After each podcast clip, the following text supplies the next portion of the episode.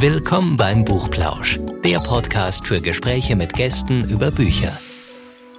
Hallo und herzlich willkommen zum Buchplausch. Hallo Anne. Hallo Anja.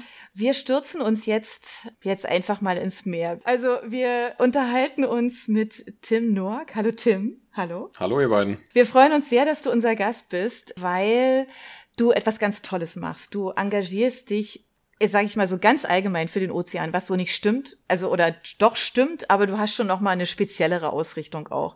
Und weil uns das so neugierig gemacht hat, haben wir dich eingeladen und wir sind sehr froh, dass du bei uns im Podcast bist. Herzlich willkommen nochmal. Ja, vielen Dank. Ist immer schön, wenn man über seine Nische, in der man aktiv ist, ein bisschen erzählen darf. Ja, genau. Also es ist, es ist wirklich eine sehr, sehr schöne Nische. Und was uns natürlich als allererstes interessiert, also ah, was ist es für eine Nische und wie kommt man da drauf? Weil eigentlich, gut, es ist ein bisschen nah. Du bist ja eigentlich, äh, wenn ich es jetzt richtig recherchiert habe, ja auch Beachvolleyballer gewesen oder bist es immer noch? Also ich würde sagen.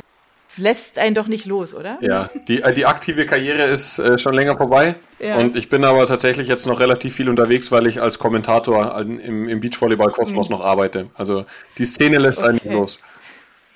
Und du bist zumindest ganz nah am Wasser dran, auch weil du ähm, auch äh, Taucher bist und Dive Master und Tauchguide und ähm, das hat dich offensichtlich inspiriert zu dem, was du, wo, wofür du dich engagierst, genau. Und da darfst du uns gerne ein kleines bisschen mehr erzählen. Was genau ist das, was du machst? Ist jetzt mittlerweile ziemlich genau fünf Jahre her, ähm, dass ich mhm. mein Projekt gegründet habe. Also ich spreche immer von einem Projekt, weil es nicht so ganz klar zu definieren ist, was es eigentlich genau ist. Also die, die Firma heißt Mantahari und besteht mittlerweile aus einer nachhaltigen Modemarke und einem eingetragenen Verein. Und angefangen hat alles mit der, der nachhaltigen Modemarke, die ja, ähm, oft werden ja Firmen gegründet, wo man sagt, man sieht einen Need ähm, am Market und schaut dann irgendwie, dass man äh, eine Lücke füllt und so weiter. Und bei mir war die Intention, das zu gründen, ein bisschen anders. Ich habe im Jahr 2017 20, von, von 2016 auf 2017 habe ich ein Auslandssemester im Rahmen meines äh, Wirtschaftswissenschaftsstudiums in Malaysia gemacht. Da war ich in Kuala Lumpur. Und ähm, ja, habe da eine ganze Menge ähm, Südostasien entdecken dürfen, auch in der Zeit, war auch davor schon mal äh, länger dort, also drei Monate. Und äh, habe da viel Zeit unter Wasser verbracht, also war da dann auch schon passionierter Taucher und auch äh, habe auch immer schon viel fotografiert und gefilmt unter Wasser und habe dann Anschluss an mein äh, Auslandssemester die Dive Master Ausbildung gemacht und das habe ich im Komodo Nationalpark gemacht. Ähm, der liegt in Indonesien, ein paar Inseln östlicher von Bali, also mittlerweile ein bisschen im Mainstream angekommen. Vor äh, boah, sieben Jahren äh, war, das, war das noch nicht ganz so. Der Komodo Nationalpark beherbergt die größte Riffmanta-Population der Welt. Also Mantarochen sind wahrscheinlich vielen ein Begriff, also dass es sie gibt. Die wenigsten und auch ich habe mir, bevor ich sie live gesehen habe, äh, nicht die Vorstellung gemacht, wie groß die eigentlich sind. Also die kleinere Gattung kriegt eine Spannweite von bis zu viereinhalb, fünf Meter und die große Gattung ähm, ja bis zu siebeneinhalb Meter. Und das ja, war dann einfach eine extrem beeindruckende Zeit für mich. Äh, habe fast mhm. jeden Tag mit diesen Mantarochen verbringen dürfen und bin einfach in dieses Neudeutsch Rabbit Hole rund um äh, diese, diese Lebewesen, aber natürlich das ganze Ökosystem Ozean dann halt immer mhm. tiefer eingetaucht und hatte vor Ort dann auch, weil es Regenzeit war in Indonesien, äh, einige nicht so schöne Erfahrungen in Bezug auf Ozeanplastik, also an mehreren Orten dann halt einfach so eine, so eine Masse an Plastik im Wasser gesehen, die ein bisschen schwer zu begreifen ist, also wo das herkommt oder wie das sein kann, dass mitten in der Natur auf einmal äh, so viel Plastik dann zu sehen ist und habe äh, in dem Zeitraum dann auch eine, eine NGO, also eine Non-Profit-Organisation kennengelernt, mhm. äh, die heißt die Marine Megafauna Foundation, die in dem Bereich aktiv ist und meiner Meinung nach einen wahnsinnig guten Job macht und habe mhm. dann äh, ja auch festgestellt, dass nicht viel Geld fehlt, also für europäische Verhältnisse, dass die einen, mhm. einen, guten Job machen können. Und das war dann die Intention zu gründen, dass ich gesagt habe, okay, ich als Student kann jetzt nicht 500 Euro im Monat darüber schicken, ohne dass es mir selbst wahnsinnig wehtut. Aber eigentlich glaube ich, dass das Geld ist, was relativ leicht aufzutreiben ist, wenn es Leuten in meinem Umfeld bewusst wird, mit wie wenig man dort eigentlich helfen kann. Und dann mhm. ja, schlägt sich wieder die Brücke zum Beachvolleyball. Ich habe, äh, als ich noch aktiv gespielt habe, äh, Caps äh, von unserem Team sozusagen machen lassen und die sind total gut angekommen. Und da habe ich gesagt, gut, wenn jetzt ein mittelrelevantes Beachvolleyball-Team gut Caps loswerden kann, dann kriegt man das also mit einer, mit einer Brand dahinter und dann auch einem ordentlichen Design und so weiter auch hin. Und so hat es dann angefangen, dass ich wirklich einfach mal 50 Caps habe produzieren lassen, die dann verkauft, 10 Euro pro Cap nach Indonesien gespendet. Das waren dann die ersten 500 äh, Euro und dann hat es so seinen Lauf genommen. Das ist echt mutig. Finde ich, tatsächlich. Also man ist ja, also dieser, dieser Antrieb, dieser, dieser persönliche, den, den man hat, aber dann auch sowas auf die Beine zu stellen, ähm, ja, du hast ja gesagt, du hast angefangen mit Caps und dann ist ja daraus sehr viel mehr geworden. Kam das so von ganz alleine oder, oder hattest du Unterstützer, die gesagt haben, finde ich super, ähm, ich supporte euch, ich mache, ich weiß nicht was? Also das ist ja nicht ganz unwichtig auch, ne? Ja, das ist super wichtig. Im Grunde ist es so, ich glaube, ich hatte schon so ein bisschen, äh, ich war zur richtigen Zeit am richtigen Ort, wenn man so möchte. Einfach weil das so ein Ticken vor diesem Trend kam. Also es haben ja dann so 2018, 2019, 2020 haben mhm. dann ganz viele Firmen auf einmal angefangen, halt solche Themen zu vermarkten, zu sagen, sie machen jetzt dies und jenes aus Ozeanplastik und so weiter. Und dann war es schon fast ein bisschen Trend ähm, eine Zeit lang. Also ist jetzt natürlich durch die weltpolitischen Geschehnisse der letzten drei Jahre wieder ein bisschen weniger geworden. Aber äh, also gerade 2019 und äh, war das schon ja fast ein bisschen Trend, so, äh, dass halt dann irgendwie jede Firma sich irgendein Video mit Ozeanplastik auf die, auf die Homepage gepackt hat und gesagt, man spendet 0,5 Prozent oder irgendwie sonst was. Ähm, und ja, ich war da halt, glaube ich, authentisch ein bisschen früher dran, ähm, dass dann auch Medien drauf aufgesprungen sind. Also ein paar Zeitungen haben dann berichtet, auch im Fernsehen ein bisschen was und äh, National Geographic, was ziemlich cool war, das war mhm. zwar nur so eine ganz kleine Seitnotiz, aber das hat echt ziemlich viel gebracht. Also da sind dann echt coole Kontakte draus mhm. entstanden. Ähm, und ja, äh, also für mich war das tatsächlich ein bisschen so wie ferngesteuert, weil ich das nicht hinterfrag. Also äh, für mich fühlt sich das nach wie vor auch nach fünf Jahren nicht wirklich an wie Arbeitszeit, sondern es ist halt einfach mhm das Projekt, an dem ich dann teilweise Tag und Nacht bastel, ja, das halt jetzt mittlerweile ein bisschen größer wird, aber es war schon von Anfang an auch so, dass mein Umfeld wahnsinnig positiv dem gegenüber war mhm. und ja, dann Freunde gesagt haben, hey, wenn du mal was brauchst, ich kenne mich ganz gut mit Homepages aus, dann kann ich dir da mal helfen. Dann eine Freundin von mhm. mir designt sehr gut und hat dann äh, mir das Logo zum Beispiel am Anfang direkt gemacht und ist auch jetzt immer wieder im, ins Design eingeklinkt. Also das ist wirklich was, wo das Umfeld ähm, mithilft und das hilft äh, eine ganze Menge, wenn man praktisch nicht jede Dienstleistung am Anfang bezahlen muss, sondern viel einfach aus dem Freundes- und Bekanntenkreis ja, zur Verfügung gestellt bekommt, ähm, weil die halt dann auch sagen, gut, wenn du so viel Zeit opferst für dein Projekt, dann kann ich auch mal zwei Stunden im Design sozusagen nicht aufschreiben und abrechnen. Und so mhm. hat das Ganze auf jeden Fall einen ganz guten Start gefunden.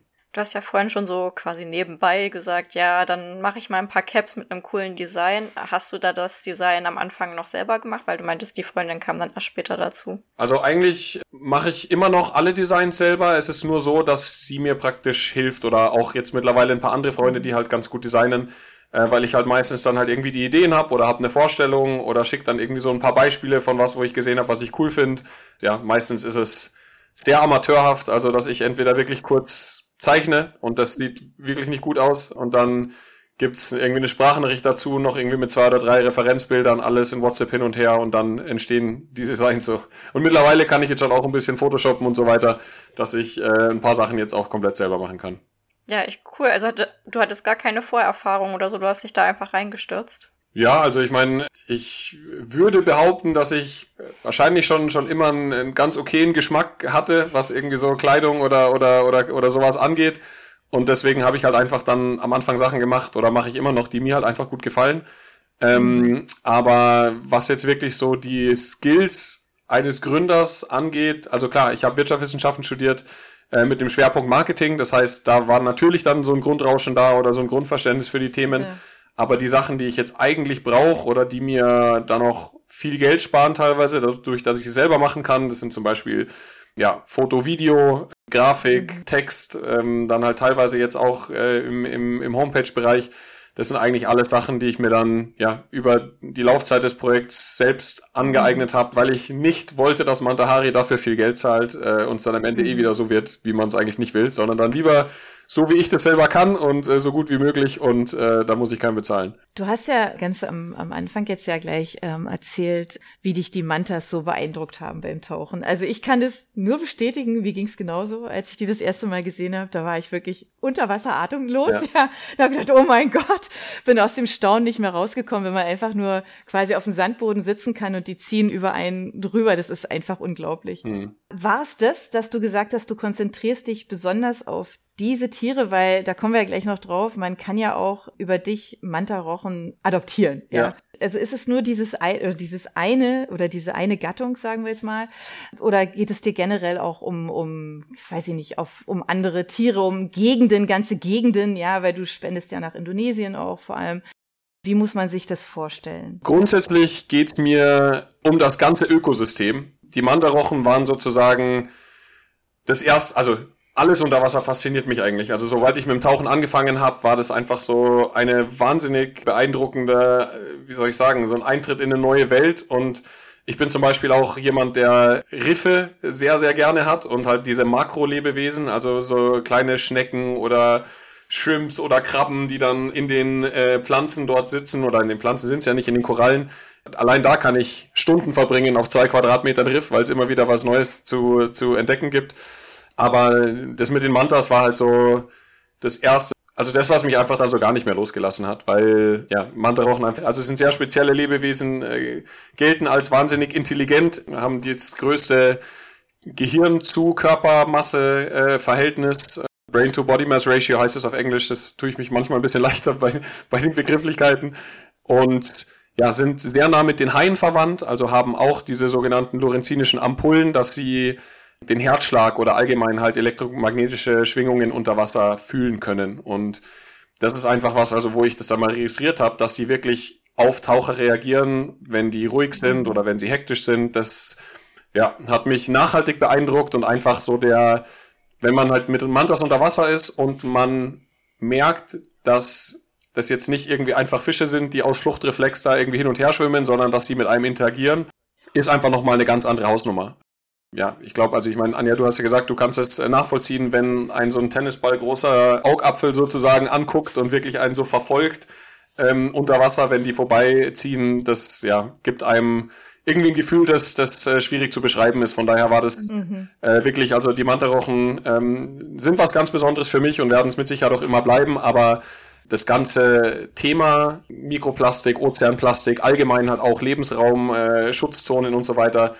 das ist natürlich, äh, ja, geht deutlich mehr Lebewesen was an. Äh, und ich habe auch eine große Passion für Haie zum Beispiel. Also wenn ich jetzt äh, tauchen gehe oder auch jetzt, wenn ich so sage, die somit die beeindruckendsten Begegnungen unter Wasser, da ist schon auch viel mit Haien dabei und ähm, habe da auch jetzt schon die ein oder anderen Erfahrungen gesammelt äh, im Conservation-Kontext. Also war auch auf einem äh, so einem Shark Finning Market in Indonesien, Tanjung Loa, also in, auf Lombok.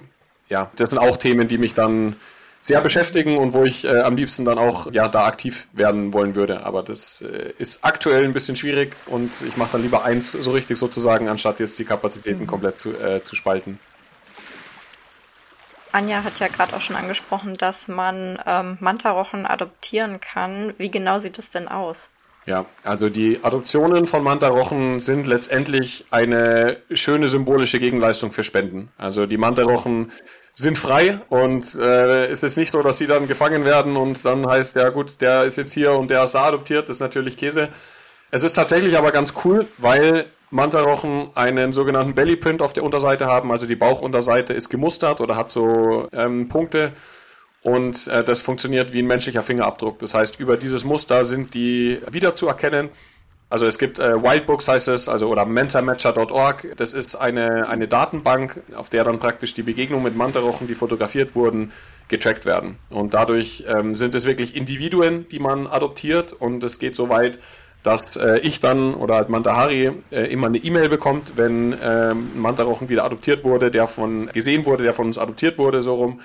Und wenn es dann zum Beispiel halt irgendwie, es haben schon öfters äh, Unternehmen, Sportvereine, teilweise private Personen, die dann das irgendwie als Geschenk irgendwie verschenken mhm. wollten, eine, eine Adoption.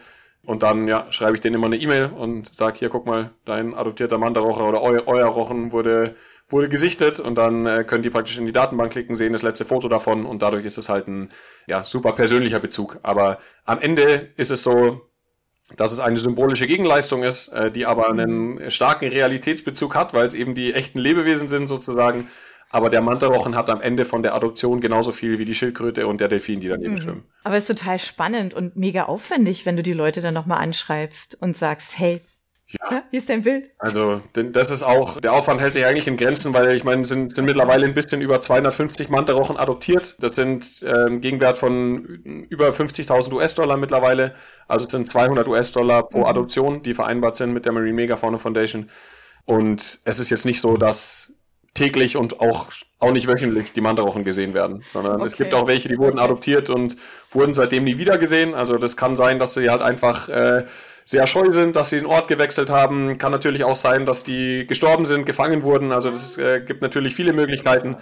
Ähm, aber ich würde mal sagen, im Schnitt ist es so ein zwei bis dreimal im Monat, dass ein Mantarochen äh, mhm. dann von okay. unseren 250 gesehen wird. Und da nehme ich mir dann gern die Zeit, suche kurz raus, wer den adoptiert hat und schreibe eine kurze E-Mail. Das ist total schön, finde ich. Aber jetzt mal einen Schritt ähm, mal wirklich Richtung Indonesien. Ähm, du hast ja schon beschrieben, ähm, wo du da tauchen warst und ähm, dass es eben auch noch andere Stellen gibt, wo du sagst, Mensch, also das inspiriert dich immer wieder dazu, man müsste eigentlich noch viel mehr tun. Ja. Wie oft bist du denn vor Ort?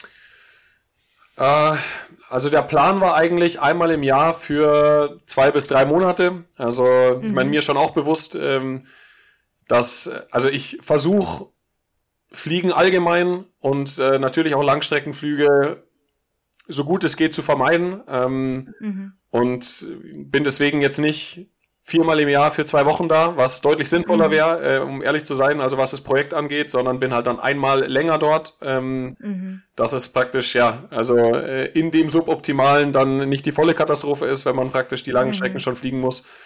Ähm, aber ja, es ist äh, jetzt halt während Corona auch schwierig gewesen. Also ähm, mhm. da war ich jetzt im Jahr 2020 und 2021 gar nicht. Ähm, also ich bin im Frühjahr 2020 zurückgekommen aus Indonesien, war dann aber praktisch 20 und 21 gar nicht und war jetzt erst von 22 auf 23 wieder ähm, mhm. länger. Also ich bin ab September in Spanien beziehungsweise in, in Gibraltar, also lebe in Spanien dann für mhm. neun Monate, aber äh, studiere in Gibraltar. Ich mache nochmal einen Master in Marine Science and Climate Change, um ja. praktisch da jetzt noch ein bisschen äh, gelernten Backup zu bekommen in dem Bereich, in dem ich jetzt bisher halt nur Autodidakt bin. Und da muss ich auch gucken. Also ich schätze mal, dass ich das nächste Mal erst äh, irgendwann so um die Zeit im nächsten Jahr dann wieder in Indonesien mhm. bin. Du hast es gerade gesagt, sinnvoller oder praktischer wäre es, wenn es halt eben ne, so vereinbar wäre mit, mit Rumfliegen und so, da öfter im Jahr zu sein. Weil Einfach weil ich praktisch dann immer so ein bisschen zur gleichen Zeit da bin und äh, da nicht alles abdecken kann, was, was praktisch äh, relevant ist. Also mhm. ähm, Mantas haben ja auch eine Saison sozusagen, also äh, mhm. wo sie sich dann in bestimmten Orten aufhalten und zum Beispiel diese Mentor Season rund um Nusa Penida, wo der mhm. äh, Standort der Marine Megafauna äh, Foundation ist, den verpasse ich eigentlich immer, weil das praktisch während dem deutschen Sommer ist und das ist aber auch okay, also auch die, die Field Season, also jetzt die ganzen letzten Gelder sind in ein Internship-Programm gegangen der Marine Megafauna Foundation und das war jetzt die letzten drei Monate. Und dann wäre es natürlich super cool gewesen, da halt dann, ja, die Leute kennenzulernen, die dann die Praktika mhm. machen, die dann praktisch von Mantahari bezahlt wurden und da halt dann auch zu contenten oder irgendwie zu gucken, kann man da dann vor Ort mhm. äh, vielleicht, ja, dann auch wieder, wieder selbst mithelfen oder Sachen dann übernehmen, die, die in der Zeit anfallen. Aber ja, das ist es dann am Ende. Also ist es mir nicht wert. Zum einen ist natürlich auch immer Geld, äh, da hin und her zu fliegen und zum Klar. anderen, ja, versuche ich halt wirklich auch die, die Flugmeilen sozusagen so minimal wie möglich zu halten. Ganz ohne geht's für mich halt nicht, weil das Projekt in Indonesien sozusagen die, die zweite mhm. Hälfte hat. Und ja, würde ich auch lügen, wenn es so wäre. Ich bin natürlich auch sehr gerne in Indonesien. Deswegen bin ich dann, wenn ich dann schon einmal fliege, auch gerne zwei oder drei Monate dort. Ja, das ist durchaus nachvollziehbar, ja. ja. Und da unter Wasser zu gehen, ist da natürlich auch schön, ja, äh, immer wieder. Ähm, ist ein bisschen was anderes als jetzt hier in deutschen Seen und Co. Ja. Da würden jetzt ganz viele Taucher, ich weiß, ich will keinen Shitstorm, alle sagen mir, die Seen hier sind toll. Ja, ich lege mich da gern mit jedem an. Also ich bin da, ich habe da eine ganz klare Meinung. Also ich bin auch Tauchlehrer und ja. habe ganz viel Ausbildung hier gemacht, mhm. aber ganz ehrlich, mein Herz schlägt auch ehrlicherweise fürs Meer. Ja, ja. Und ich weiß, es hat alles, ist alles wichtig, alles toll. Das ist ja auch so ein bisschen so Geschmackssache natürlich und Vorlieben, alles fein. Ähm, aber ähm, ja, ich bin jetzt mal bei wirklich bei dir mehr, ja. Siehst du auch für dich so ein bisschen diesen Auftrag, all die Taucher, die es gibt auf dieser Welt? Weil es ist ja inzwischen ja auch immer, wird ja immer einfacher, ja, seinen, seinen Tauchschein zu ja. machen und da, und da abzutauchen, was an sich ja auch total schön ist weil wenn man da mal unter Wasser ist, dann sieht man natürlich auch diese Welt mit ganz anderen Augen. Ja. Erst dann, ja, wenn ja. man wirklich da ist. Ähm, siehst du das für dich auch so ein bisschen als Auftrag, ähm, zu sagen, ich möchte eigentlich alle so ein bisschen auch dafür sensibilisieren, ähm, a für das Thema Ozean, weil ist ja auch, wenn wir ehrlich sind, sehr unerforscht, ja. Ähm, und auf der anderen Seite aber auch, wie ich mich unter Wasser bewege, weil das gehört ja automatisch, finde ich, dazu. Ja. ein Nee, auf jeden größeres Fall. Problem auch, ja. finde ich, ja. Aber ähm, wie siehst du das? Ja, also Mantahari ist im Grunde aus zwei Gründen oder es ist basiert sozusagen auf zwei Säulen, wobei die eine da jetzt, weil, also die eine Säule kommt ein bisschen kurz, weil die andere sehr, sehr gut funktioniert. Und zwar die eine Säule ist halt eben Geld generieren, Modemarke Mantahari, äh, Vermarktung. Mhm. Das funktioniert sehr gut und deswegen bleibt oft in letzter Zeit ein bisschen wenig Zeit für die zweite Säule und das ist halt dann eben die Awareness-Arbeit. Ich meine, die passiert mhm. automatisch mit, dadurch, dass ich halt äh, mit der Brand unterwegs bin und ähm, dann wie zum Beispiel von euch kontaktiert werde und auch von einigen anderen, wo man dann sagt, hier erzähl doch mal. Aber das ist mir schon ein großes Anliegen, dass dieses ganze Thema, warum ich das gegründet habe und warum es die Notwendigkeit gibt, dass am besten viel mehr Unternehmen wie Mantahari gegründet werden sollten, weil es einfach äh, mhm. zu viele Sachen gibt, die da Support brauchen sozusagen. Das ist mir schon sehr wichtig und äh, ich habe auch in Unternehmen schon oder auch auf anderen Events schon regelmäßig Vorträge gehalten oder ähm, werde immer dann mhm. wieder mal hinzugezogen und sowas. Und das ist für mich dann auch ein sehr wichtiger Teil und auch einer, der halt Spaß macht, weil also ich kann es keinem übel nehmen. Ich meine, ich komme aus München, wenn hier das ganze Thema Ozeanplastik und Mikroplastik nicht an der Tagesordnungspunkt Nummer eins ist. Und ich meine, die Welt hat viele Probleme und jede Privatperson hat äh, sehr subjektiv empfunden äh, viele Probleme und deswegen ja, ist es irgendwie ja logisch, dass, dass das nicht irgendwie jeden was angeht sozusagen. Aber im Grunde ist es doch wichtig für uns alle und äh, mein mhm. Ansatzpunkt ist ja immer, dass man dass jeder im Grunde in seinen Möglichkeiten einen Einfluss auf dieses Thema nehmen kann, positiven. Und teilweise mhm. ist es nicht mal viel, manchmal ist es nur ein Kontakt herstellen. Äh, meine Lieblingsgeschichte ist immer eine, eine Werkstudentin von einer Firma in München, die 1000 Mitarbeiter hat, hatte die Aufgabe, die Weihnachtsgeschenke zu organisieren, kannte Mantahari von Instagram, hat dann irgendwie in der Firma durchgeboxt bekommen, dass die bei Mantahari bestellen durften. Und dann habe ich ähm, ja äh, mit einer Rechnung 12.000 US-Dollar nach Indonesien spenden können. Und das war, oh, wenn man sich jetzt mal überlegt, von den 50.000, die gespendet wurden, ist das äh, eine ganze Menge. Und das war einfach nur, weil ein ganz kleines Rädchen in einer großen Firma eine richtige Idee hatte. Und ja, wir das dann zusammen aufgesetzt haben und ich bin der nach wie vor wahnsinnig dankbar dafür, weil die war drei Monate mhm. in dem Unternehmen und ja, hat da einfach dann einen riesen Impact sozusagen gehabt. Also von dem Geld konnte fast ein Jahr lang die MMF in Indonesien gezahlt werden. Und das ist natürlich ah. immer so dieses Thema, was, äh, was mir sehr wichtig ist und nochmal um auf die Taucher zu gehen. Also klar, neben Volleyball, Beachvolleyball ist Tauchen meine zweitgrößte Community sozusagen, also die Leute. Und ich sage schon immer, wenn es die Taucher nicht schnallen sozusagen, dann keiner. Weil ja. jetzt sind die Leute, die haben einen Bezug zu diesem Thema, dann sind Taucher mhm. grundsätzlich äh, auch eher wohlhabend, sonst könnte man das Hobby nicht ausüben und das ist natürlich dann auch eine, ja, einfach eine super interessante Zielgruppe für Mandahari. Und ich habe regelmäßig, also ich bin nie jemand, der mit erhobenem Zeigefinger rumläuft, auch nicht auf dem, auf dem Tauchboot, wenn man dann mal irgendwas sieht, aber bin da schon regelmäßig dann auch äh, am konstruktiv Feedbacken, was halt dann so Verhalten angeht, weil zum einen ähm, also bin ich auch ehrlich, ist es so, das Thema Fischkonsum ist, ist so ein, ein Thema. Ich bin kein Hardcore-Veganer oder sonst was. Also ich bin da keiner, der ein Dogma aus irgendwas macht. Ähm, aber mir fällt es da ein bisschen schwer, Leute ernst zu nehmen, die halt da in Komodo auf dem Tauchboot sind. Äh, erst erzählen, dass es ja so geil ist, dass man hier dreimal am Tag eine Fischplatte essen kann, weil es so schön günstig ist, und sich dann nach dem Tauchen beschweren, dass äh, vor fünf Jahren ja hier noch viel mehr Fisch war, dass es ja traurig ist. Ich sagst ja Leute, also dann fasst euch mal an den Kopf und denkt mal kurz weiter als ja. einen Meter, weil natürlich ist der Nationalpark geschützt, aber äh, es ist ja nicht so, dass yeah. die Fische nicht rein und rauskommen und wenn dann die, die, die Boote genau. äh, an der Grenze des Parks fischen ähm, oder auch außerhalb vom Park, dann hat es natürlich einen Einfluss drauf. Es gibt auch da einiges an illegalen Fischereien, äh, wo dann auf mhm. einmal auf einem Fischmarkt ein ganzes Fiebermobula Wochen landen und so weiter. Und ja, also ich meine, der Zusammenhang sollte einem eigentlich logisch sein und der Fischmarkt in Labuan Bajo zum Beispiel, also in Komodo, ist so voll wegen den Touristen. Und ähm, mhm. wenn die Touristen nicht da wären, dann wird wahrscheinlich, äh, also das ist keine, keine, keine offizielle Zahl, aber ich würde sagen, dann würden wahrscheinlich keine, keine 10 oder 20 Prozent von dem Fisch, der da gefangen wird, gefangen werden. Und, so. und mhm. das sind halt dann so Zusammenhänge, die sich, glaube ich, viele dann auch noch ein bisschen bewusst machen müssen. Gleiches gilt für Sonnencreme äh, vor dem Tauchen, für ja. ähm, oh mein Gott, ja. ja für mhm. Plastiknutzung mhm. im Allgemeinen im maritimen Umfeld oder natürlich dann auch irgendwie im Alltag. Und ähm, ja, es gibt einfach Leute, ähm, die haben, auch wenn Tauchen, glaube ich, wirklich was für jeden ist, theoretisch, der sich unter Wasser, äh, der, der, der Ruhe findet unter Wasser. Es gibt einfach Leute, die haben da sehr wenig Talent dafür, sich zu bewegen unter Wasser und äh, ein Körpergefühl, auch was diese ganze Buoyancy, Schwebefähigkeit angeht. Und ich habe auch teilweise, also ich war jetzt ja in Raja Ampat auch länger und habe da auch wieder geguidet, also ähm, als Live Master dann ein bisschen ausgeholfen. Und ich war teilweise, habe ich dann meine Kamera nur noch hinter mir hergezogen und war damit beschäftigt, die Flossen von Leuten hochzuhalten, dass sie nicht über die Korallen mhm. rüberkommen. Und habe teilweise dann echt, also Leute so ein bisschen am, am BCD hochgezogen um zwei Meter und mhm. habe den signalisiert, ja, dann bleib da weg zum Teufel und guckst dir von weiter oben an, wenn du es nicht im Griff mhm. hast. Also das ist natürlich ein Thema, aber da wird man auch sehr schnell frustriert, vor allem wenn man dann äh, größere Gruppen sieht von ja, Menschen aus aller Herren Ländern und äh, wo dann kein Guide dabei ist, der irgendwie auf, darauf achtet und das ist ja leider mhm. auch ein Thema, das Selbsttaucher dann oder selbsttauchende Gruppen dann teilweise nicht sonderlich gut handeln. Also da bin ich ja völlig bei dir. Man könnte ja mal hier so das Signal setzen, legt doch bei der Tauchausbildung ein bisschen mehr Wert auf das Balancieren, ja, ja. das Austarieren, ja. Ähm, das denke ich auch, aber ähm, das ist, wird, glaube ich, also es ist schon immer wichtig, wichtig gewesen, aber ähm, ich glaube auch, man sollte da einfach in Summe mehr, mehr Augenmerk einfach darauf ja. legen, ja, auf diese Dinge.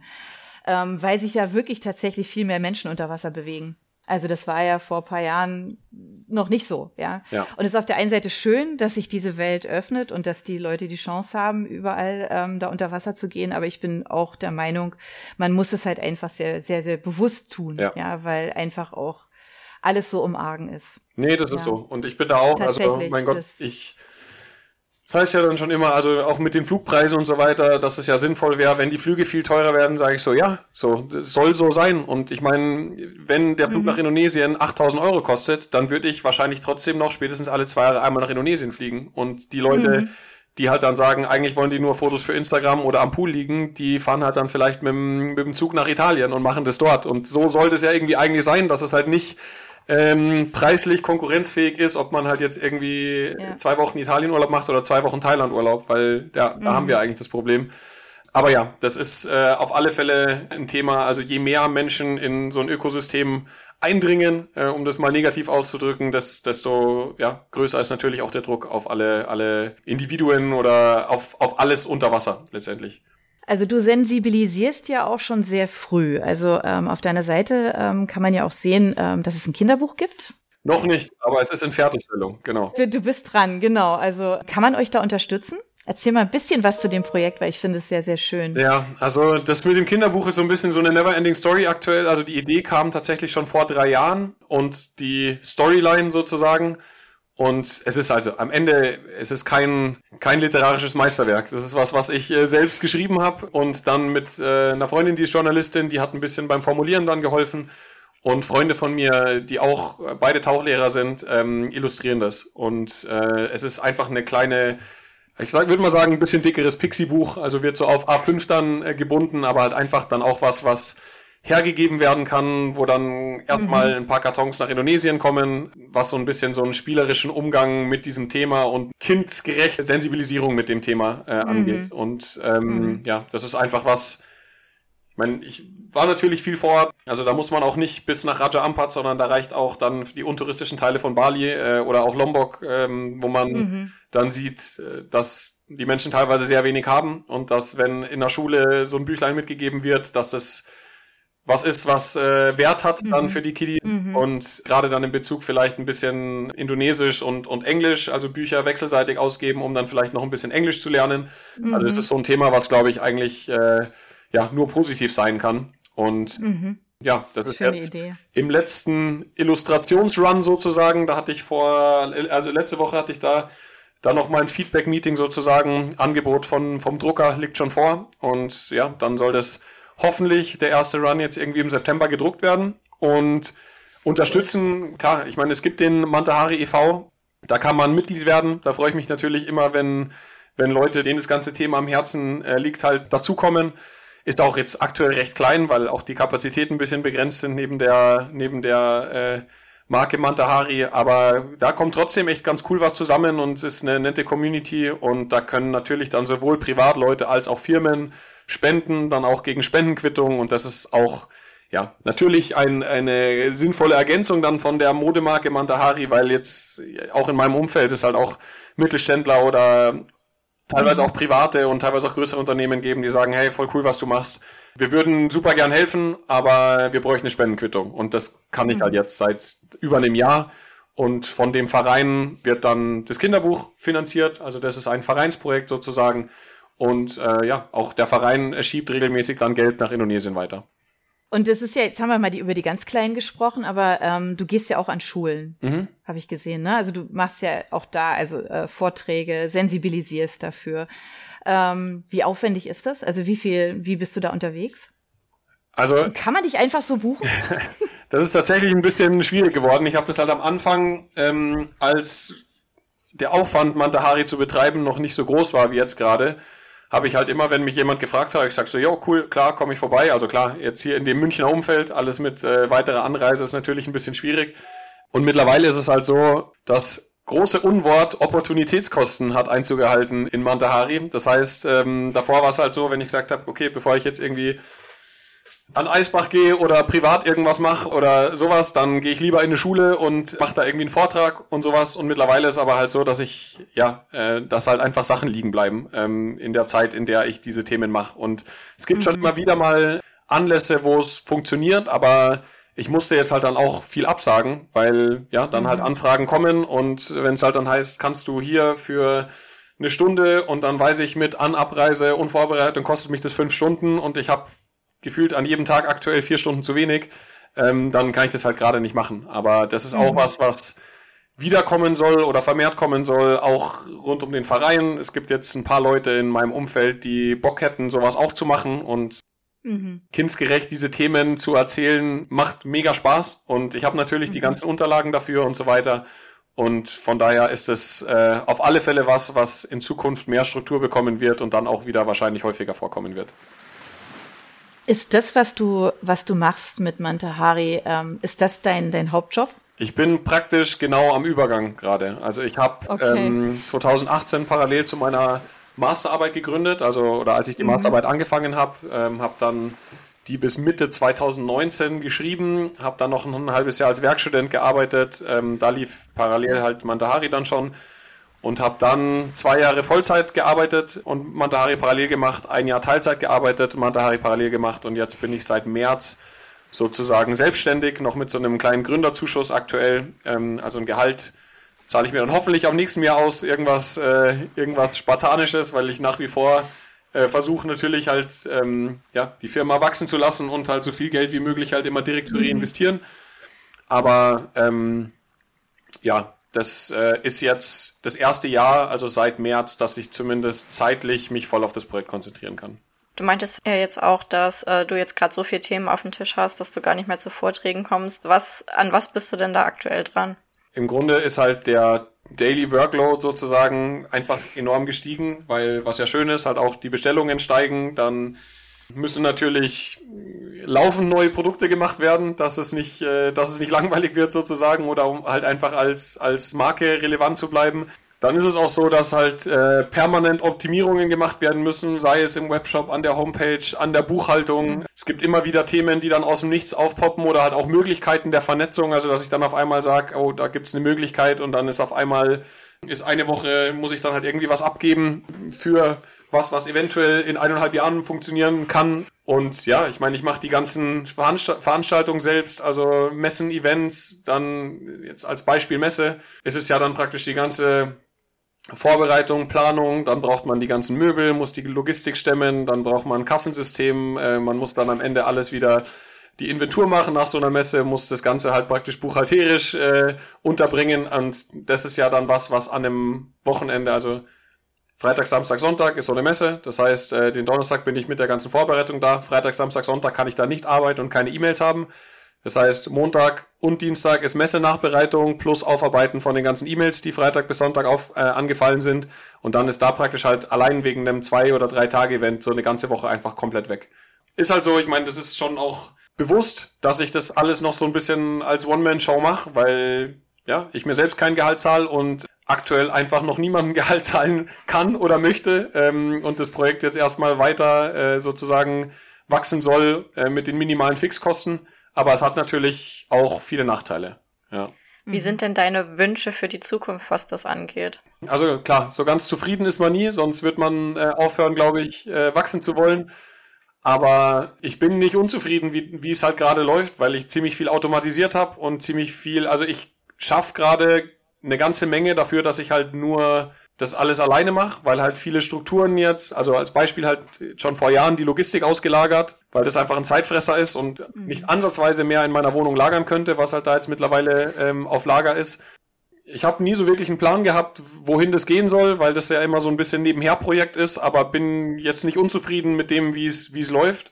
Und natürlich ist es so, also wenn ich jetzt sage, ein Wunsch für die Zukunft ist natürlich, dass ich sage, ich krieg ein okayes Gehalt raus und es kann trotzdem eine ganze Menge Geld gespendet werden und hoffentlich ist es dann mit einem okayen Gehalt für ein, zwei, drei Leute, ja, dass man einfach sagt, man stellt ein kleines Team zusammen, die alle da eine ähnliche Passion haben, für die sich das alles nicht wie Arbeit anfühlt mhm. und ja, man halt dann zusammen Gas gibt. Aber die Entscheidung bei mir ist schon relativ früh gefallen. Ich meine, ich habe eigentlich was wirklich Vernünftiges, also ich mache jetzt Anführungszeichen, was, äh, was Vernünftiges studiert, wo jetzt meine Kommilitonen in irgendwelchen Beratungen oder in großen namenhaften Firmen sich die Taschen voll machen und ja, ich habe da meine Entscheidung eigentlich schon getroffen. Also ich werde den Weg garantiert nicht gehen, weil es mir auch einfach wichtiger ist, ja. in einem Umfeld zu arbeiten, ähm, wo ich nicht am Ende des Tages sage, geil, jetzt habe ich äh, sau viel Geld verdient, sondern ja, halt immer wieder so ein bisschen die Sinnfrage stellen will. Und mhm. da kann ich mir jetzt mit meinen, mit meiner Leidenschaft oder in meiner Nische kann ich mir da nichts Sinnvolleres vorstellen als das, was ich gerade mache eigentlich. Das ist ganz arg schön. Wir stellen auch die Links zu deiner Seite, zum Verein von allem drum und dran, stellen wir auch ähm, in unsere Show Notes und auf die Seite, ähm, dass jeder, der das jetzt gehört hat und gesagt hat, oh mein Gott, ja, ich würde mich da auch gerne engagieren, der kann das tun. Ähm, wir würden uns mit dir freuen weil ähm, das einfach unglaublich wichtig ist. Wir sind ja schließlich auch, ja, also auch von unserer Seite aus ja ähm, alle schuld dran, dass sich so viel Plastik im Meer befindet, ähm, dass die Tiere gefährdet sind, dass die ganzen Korallenriffe, die ja auch Tiere sind, also alles gefährdet ist. Ich glaube, ähm, das ist einfach unglaublich wichtig. Ähm, und ich wünsche dir mehr Zeit, ähm, auch tatsächlich für Vorträge, weil das immer noch mal was anderes ist, wenn einem das jemand so persönlich ähm, einfach näher bringt, ja. äh, mit eigener Erfahrung erzählt. Ähm, und du hast ja schon gesagt, du fotografierst, du filmst, also du kannst da wahrscheinlich eine ganze Menge auch zeigen, ja. ja. Ähm, die Zeit, die wünsche ich dir. Also insofern, ja, ich wünsche dir ein kleines Team, ja, was dich da vielleicht irgendwann ein Stück weit entlastet, ähm, dass du diese Botschaft auch ähm, noch stärker in die Welt tragen kannst. Ähm, bei all dem, was du tust, ähm, ist natürlich jetzt die Frage, kommst du auch zum Lesen oder zum Hörbuch hören oder was auch immer? Ähm, das ist so ein bisschen, uh, aber wir hoffen, ähm, dass du uns ein paar Buchempfehlungen geben kannst, die wir hier mit reinnehmen können. Lesen ist bei mir tatsächlich sehr phasenweise. Also ich mhm. In meinem normalen Alltag lese ich praktisch nicht, weil ich selten so zur Ruhe komme, dass ich sage, ich setze mich jetzt hin mhm. und nehme mir ein Buch. Aber klar, zum einen dann, wenn ich ein bisschen unterwegs bin, auf Reisen und manchmal mache ich das dann aber auch ganz bewusst. Also wenn ich zum Beispiel merke, dass mhm. ich, ich meine, ich verbringe wahrscheinlich im Schnitt zehn Stunden am Tag vor Bildschirmen und manchmal, manchmal deutlich mehr, manchmal ein bisschen weniger. Und äh, wenn ich halt dann so zum Beispiel abends gar nicht zur Ruhe komme, dann nehme ich mir bewusst äh, gerne ein Buch und lese halt dann so lange, bis ich müde werde und habe dann halt auch mhm. meinen Kopf so ein bisschen abgestellt für die Zeit und ja, bin keinen grafischen Einflüssen sozusagen ausgesetzt. Aber bei mir ist das auch immer sehr abhängig. Also wenn ich halt ein Buch habe, das mich dann catcht, dann ja, gerade irgendwie mit einem kleinen E-Book-Reader oder sowas, äh, schafft man es dann doch immer wieder zwischendurch zu lesen. Aber ich bin jetzt keiner, der im Jahr 20, 30 Bücher liest. Mhm. Ist aktuell zeitlich ein bisschen schwierig. Aber ich habe auf jeden Fall zwei Bücher, die ich sehr gerne gelesen habe und die äh, komplett unterschiedlich sind. Das eine ist äh, Utopien für Realisten von Rutger Breckmann, was ich einfach ein sehr spannendes Gedankenfutter und ich finde das ziemlich cool, weil ich meine, das ist natürlich alles dann ein bisschen Interpretationssache, aber ich finde, dass Rutger Breckmann seinen eigenen Standpunkt extrem gut angreifen kann. Und das finde ich beeindruckend, wenn ein Autor sozusagen, okay. Ja, also man merkt, aus welcher Richtung und aus welcher politischen Richtung er kommt, also oder halt was, mhm. was, seine, was seine Sichtweisen sind. Aber ich finde trotzdem, dass er praktisch die Downsides von seinem, also von, von seinen Theorien sozusagen äh, wahnsinnig scharf selbst kritisiert. Und das finde ich, okay. finde ich einfach cool. Also ich, in dem, in dem Buch geht es eigentlich drum um Sozialstudien oder halt um, äh, um soziale Konstrukte sozusagen ähm, in Bezug auf bedingungsloses Grundeinkommen, äh, die arbeitende Bevölkerung, werden Menschen faul, wenn sie nicht mehr okay. arbeiten würden, ähm, ja. machen Menschen dann vielleicht schönere oder für die Welt produktivere Dinge, wenn es nicht immer nur ums Geld geht. Also das ist das große Thema des Buchs sozusagen und ist mhm. ja, auch relativ schnell gelesen. Ich finde es auch nicht äh, nicht super anstrengend, obwohl es teilweise halt natürlich ein bisschen theoretisch und philosophisch ist. Aber ja, finde den Autor sehr beeindruckend und das ist auf alle Fälle ein Buch, was ich empfehlen kann, wenn man mal so ein bisschen, ja, einfach ein bisschen Gedankenanstöße äh, Anstöße okay. braucht für, für die Themen, über die man sich sonst im Alltag vielleicht weniger Gedanken macht. Okay. Und äh, ein anderes Buch, das ich wahrscheinlich wie ganz viele sehr, sehr gut finde, oder ich bin mir auch sicher, dass die Anja das als Taucherin gelesen hat, ist äh, Der Schwarm von Frank Schätzing. Ja. Also das ist ja, einfach äh, ein Buch, was ich verschlungen habe und was natürlich jetzt für mich als Ozean-Enthusiast ja, total cool ist, weil Schätzing ja schon auch dafür bekannt ist, sehr, sehr gut zu recherchieren und das jetzt, also ich glaube, was war das noch, Afghanistan oder irgendwo hat er schon mal ein Buch geschrieben, mhm. wo er wirklich äh, so recherchiert hat, dass es ja bewiesenermaßen einfach schon fast ein Sachbuch war. Ich meine, äh, der Schwarm mhm switcht dann am Ende in Richtung Science Fiction äh, extrem, aber diese ganzen Sachen mit Methan vorkommen oder auch mhm. andere Themen, ähm, wie das ganze Ökosystem da beschrieben wird, wie Szenarien beschrieben werden, die Permafrostböden, die auftauen können und so weiter, das ja. äh, ist einfach so und das finde ich irgendwie total cool, wenn so mhm. Themen dann in einem wahnsinnig spannenden Buch sozusagen so beiläufig mitgegeben werden. Ja, das ist ein tolles Buch. Die Verfilmung hat mir jetzt nicht so gut gefallen, muss ich ganz ehrlich Hab sagen. Habe ich mit Absicht nicht angeguckt. ja, das ja. ist, also auch wenn da viel, viel Bohai drumherum gemacht wurde, aber das war es dann leider doch nicht, obwohl ja viele gute Leute beraten haben auch. Boetius war ja auch mit dabei im, im Beratungsteam mhm. und so und die ist ja wirklich ähm, sehr, sehr schlau und hat ähm, schon viel, viel auch bewegt, ähm, diese Meeresbiologin. Aber ähm, ich finde, da kann man beim Buch bleiben, das ist völlig okay. Gibt's ja. übrigens auch als Hörbuch. Also wer das nicht lesen möchte, sondern lieber hören, dann ginge auch das, ja genau. Den Link nehmen wir dazu rein, ähm, klar, ist eine tolle Geschichte, genau und passt zum Thema. Wir müssen echt mehr aufpassen. Und wir wissen einfach viel zu wenig. Das ist das, was bei mir immer hängen bleibt, also ja. diesen ganzen Vorträgen und ähm, was man immer, was man alles lesen kann. Äh, die Botschaft ist schon da. Wir wissen einfach viel zu wenig. Und dafür gehen wir echt richtig viel zu laissez-faire mit dem Meer um. Ja, mit den Ozeanen. Das ist so. Mit allem, was da drin lebt. Wir haben so keine Ahnung. Das ist so wenig, ja. Und ähm, das finde ich extrem gefährlich. Aber ja, Aufklärungsarbeit betreiben, wichtig. Wie gesagt, ich habe es vorhin schon erwähnt. Ich hoffe, dass du dafür in Zukunft auch ganz viel Zeit hast, weil ich finde, man kann das einfach nicht stark genug rausbringen und an die Leute ranbringen. Ja, ähm, wir danken dir für deine Zeit, dass du bei uns zu Gast warst, ähm, dass du uns so viel erzählt hast zu deinem Engagement. Wir drücken dir die Daumen, dass das alles genau so und noch besser weiterläuft, ähm, dass es alles sehr erfolgreich ist, weil es ist so ein tolles Projekt, was du machst. Ähm, du sagst ja Projekt, ja. Ich sage Insofern, Projekt, ja. ja. also es ist unglaublich, unglaublich schön und gut und ähm, wie gesagt, ähm, wir stellen die Links entsprechend rein, dass man ähm, dich und alle, die damit zusammenarbeiten, dass man das unterstützen kann und ähm, wünschen dir einfach ganz viel Gutes. Und wie immer werden wir verfolgen, was unsere Gäste so machen. Insofern, wir bleiben dir treu und schauen da einfach genau, was alles passiert. Vielen Dank für deine Zeit. Ja, sehr, sehr gerne und äh, danke für die Einladung. Tschüss. Ciao. Tschüss, ciao.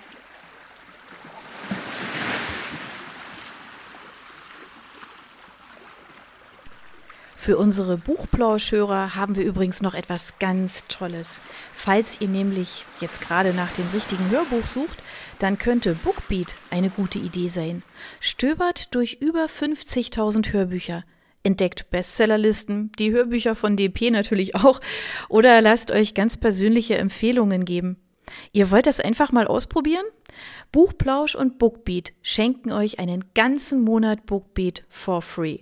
Meldet euch einfach mit dem Rabattcode Buchplausch bei Bookbeat an oder geht auf die Seite www.bookbeat.de slash Buchplausch und schon seid ihr dabei.